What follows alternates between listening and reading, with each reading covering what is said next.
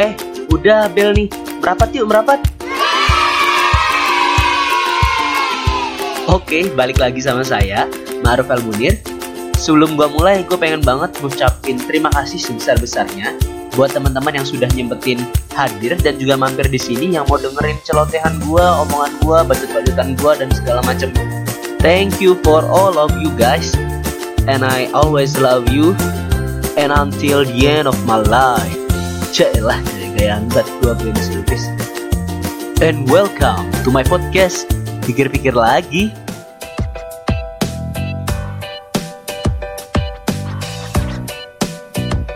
Oke, seperti yang udah gue janjiin sebelumnya, gue bakal bahas tentang berdamai dengan diri sendiri yang mungkin gue tulis di judul apa coba dibaca dulu tuh judulnya jangan lu gak tahu lagi lu dengerin tapi nggak tahu ini mau ngomongin tentang apa ya betul judulnya adalah memerdekakan diri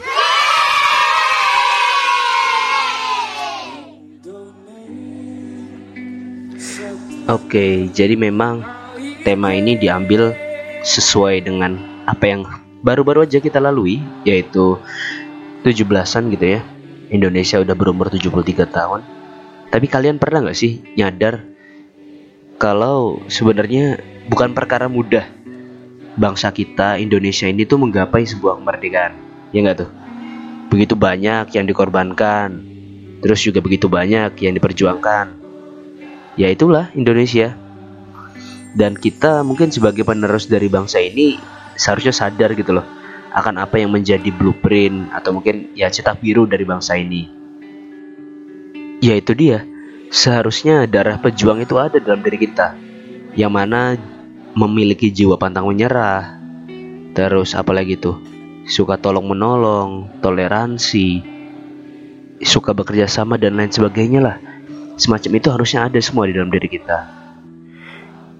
Tentunya kita sebagai bangsa ini, bangsa-bangsa penerus, sudah sepatutnya kita tuh memiliki rasa syukur yang lebih karena kita nggak merasakan masa-masa perang atau mungkin masa-masa dijajah ketika itu ya. Mungkin kalau gue bilangnya ya syukurnya pada masa itu kita ber kita bareng-bareng tuh berhasil lah memerdekakan diri kita masing-masing ketika itu. Namun tanda tanya besar gitu bagi kita saat ini Apakah kita telah memerdekakan diri kita sendiri? Oke, gini deh. Jangan dulu bicara tentang negara. Coba kita sekarang bareng-bareng ambil cermin, terus kita lihat tuh orang yang ada dalam cermin itu dan coba tanyakan pada orang itu, apakah kau sudah merdeka? Apakah lu sudah merdeka?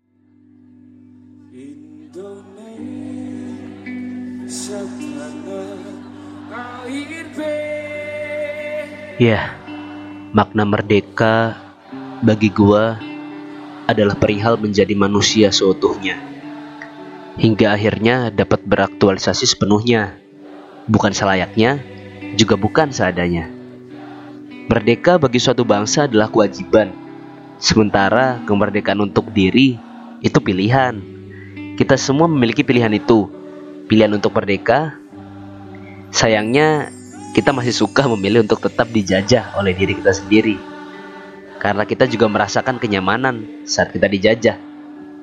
Ya, itulah yang namanya zona nyaman. Yang membuat sebuah cita-cita menjadi sebuah harapan yang sedang kita saksikan penguapannya. Mulai sekarang, sadarilah di mana kita berpijak saat ini dan di mana kita seharusnya berpijak. Saat kita ingin memerdekakan diri, ada hal yang ku sadari. Kita tak bisa melakukannya sebelum kita dapat berdamai dengan diri kita sendiri. Layaknya bangsa ini terlebih dahulu berdamai antara suatu kerajaan dengan kerajaan lainnya, antara suatu daerah dengan daerah lainnya, antara suku dengan suku lainnya. Ya, begitu banyak cara yang dilakukan oleh bangsa ini agar dapat bersatu, agar dapat berdamai. Supaya apa? supaya bisa melawan penjajah yang ada di bangsa ini. Sama halnya dengan diri kita, perlu berdamai untuk bisa merdeka.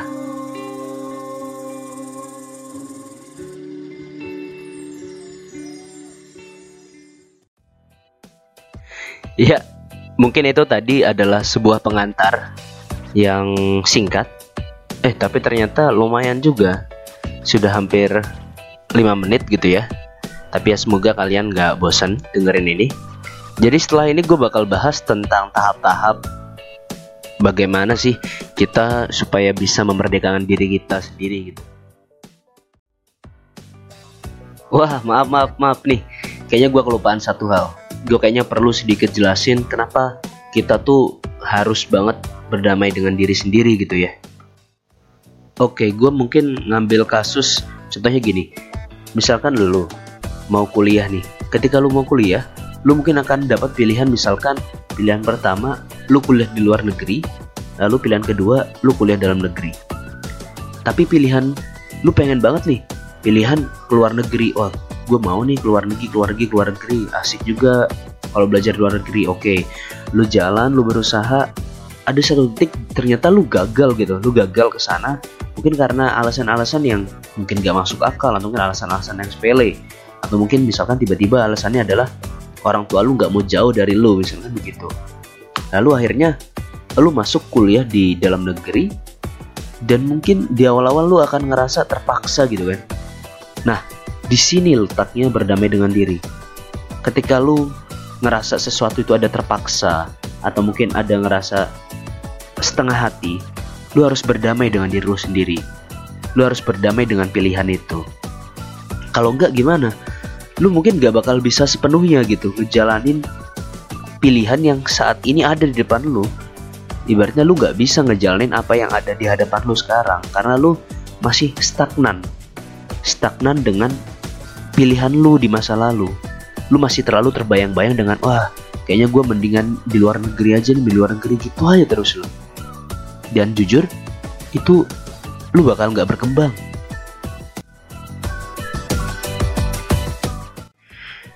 Nah kalau tadi udah dengar contohnya jadi mungkin kita sekarang mulai masuk aja ke tahapan-tahapan apa aja sih yang perlu kita lalui supaya kita tuh dapat berdamai dengan diri kita sendiri gitu ya Pertama adalah kita harus mengenali diri kita seutuhnya. Jadi, setidaknya dalam hal ini ada tiga bagian yang mungkin akan gue bahas gitu ya.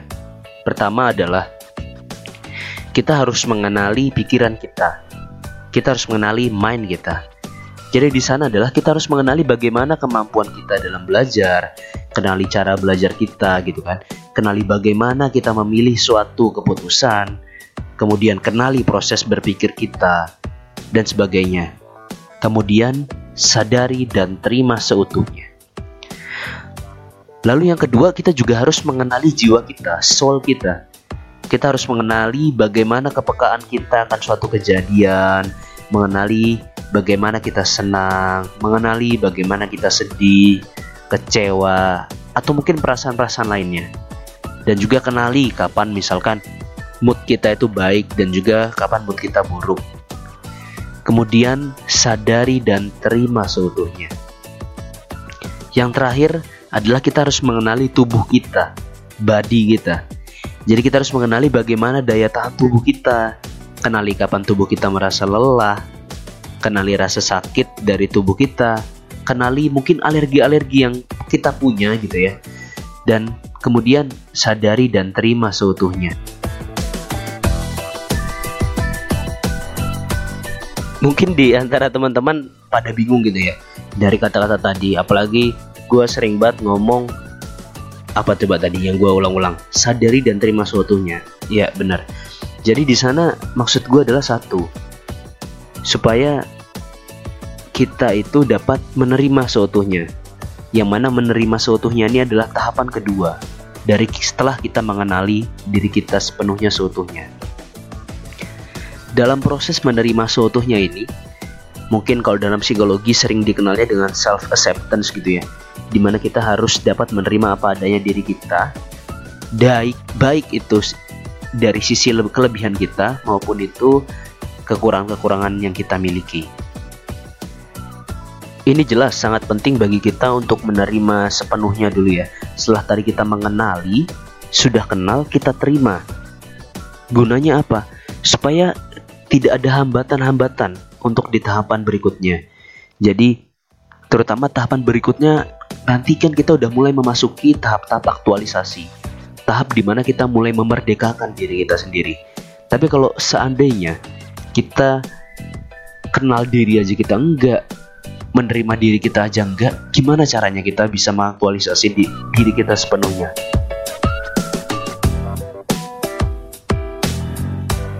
Nah sekarang kita udah masuk di tahapan yang ketiga gitu ya. Kalau tadi tahapan yang pertama kita itu harus mengenali diri kita seutuhnya juga yang kedua menerima yang ketiga kita harus melakukan pemetaan. Pemetaan ini yang dimaksud pemetaan apa aja sih? Semuanya semua yang kita miliki dari diri kita. Dari setelah tadi kita kenal saya kasih contoh. Misalkan kita tadi udah kenal cara belajar kita kita harus memetakan oh kita itu cara belajarnya lebih ke visual. Oh berarti gue harus nyesuaiin nih. Kalau gue belajar kalau gue sedang pengen ngelakuin sesuatu gue harus banyakin visual gue supaya itu ningkatin hasil dari apa yang gue harapkan begitu. Jadi guna pemetaan itu seperti itu. Contohnya lagi adalah dari mengenali diri kita itu kita nanti kan akan tahu bagaimana bakat kita minat kita hobi kita jadi dari sana kita akan bisa masuk ke tahapan terakhir yaitu tahap aktualisasi diri nah tahap aktualisasi diri ini kan kita akan sangat mudah bila kita sudah mengenali, sudah menerima, juga kita sudah melakukan pemetaan sebelumnya. Melakukan pemetaan akan setiap hal-hal apa aja sih yang perlu kita aktualisasikan dari diri kita sendiri. Karena jelas, yang namanya aktualisasi diri itu ada begitu banyak pilihan-pilihannya aja. Tinggal kitanya aja bisa mengatur apa yang harus kita aktualisasi terlebih dahulu.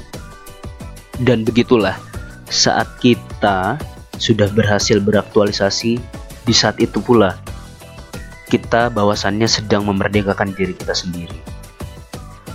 Oke, okay, untuk podcast kali ini mungkin cukup sampai sini dulu. Sorry kalau misalkan ada bagian-bagian tertentu gue agak cepet gitu ya ngomongnya. Karena gue mikirnya kayaknya lu juga bosan gitu kalau durasinya terlalu panjang. Jadi gue udah matokin pokoknya paling maksimal itu 15 menit. Makanya gue udah mulai mau mengakhiri gitu ya. Jadi sebelum diakhiri gue pengen nge-recap dulu dari awal. Kalau mungkin tadi gue bilang pertama kemerdekaan itu bagi suatu bangsa adalah pilihan, adalah kewajiban, sorry, adalah kewajiban. Sementara bagi diri itu adalah pilihan. Pilihan, apakah kita mau mengambil pilihan itu atau enggak? Apakah kita mau merdeka apa enggak? Merdeka dari apa? Merdeka dari diri kita sendiri yang mana mungkin terbelenggu oleh zona nyaman kita sendiri atau mungkin terbelenggu akan ketakutan-ketakutan diri kita sendiri. Nah, untuk ma untuk masuk merdeka dengan diri kita sendiri yang mungkin tadi udah gue jelasin, pertama kali kita harus mengenali diri kita. Yang mana di dalamnya kita harus mengenali pikiran kita atau otak kita, lalu mengenali jiwa kita, juga mengenal dan terakhir mengenali tubuh kita. Setelah kita mulai mengenali, Selanjutnya, kita masuk ke tahapan menerima. Kita harus menerima seutuhnya, entah itu baik, entah itu buruk. Kita harus terima apa adanya. Kita harus terima keseluruhan seutuhnya diri kita seperti apa, itu yang harus kita terima. Selanjutnya adalah melakukan pemetaan. Pemetaan akan segala sesuatu yang kita punya. Kalau perlu, sampai kelebihan-kelebihan apa itu kita petain pun begitu juga dengan kelemahan-kelemahan kita, kejelekan-kejelekan kita juga perlu kita petakan. Dan terakhir adalah beraktualisasi. Beraktualisasi ini gunakan pemetaan yang telah kalian lakukan sebelumnya. Oke, sampai sini dulu. Semoga kita semua bisa merdeka dari apa yang menjajah diri kita masing-masing begitu ya. Terima kasih untuk teman-teman yang udah mau dengerin podcast gue yang ini. Gue cuma pengen kasih pesan gitu ya. Kalau sebenarnya tidak ada yang benar-benar benar kecuali kebenaran Tuhan atau kebenaran Allah gitu ya. Mari berdiskusi mari mencari kebenaran bersama. Bukan mencari siapa yang benar tapi mencari apa yang benar kritik dan saran mungkin teman-teman bisa langsung hubungi saya mungkin via IG, email atau mungkin chat ya dan segala macamnya boleh saya sangat nerima nerima, itulah Oke, gua Ma'ruf, gua undur diri. Sampai jumpa di podcast episode selanjutnya. Pikir-pikir lagi.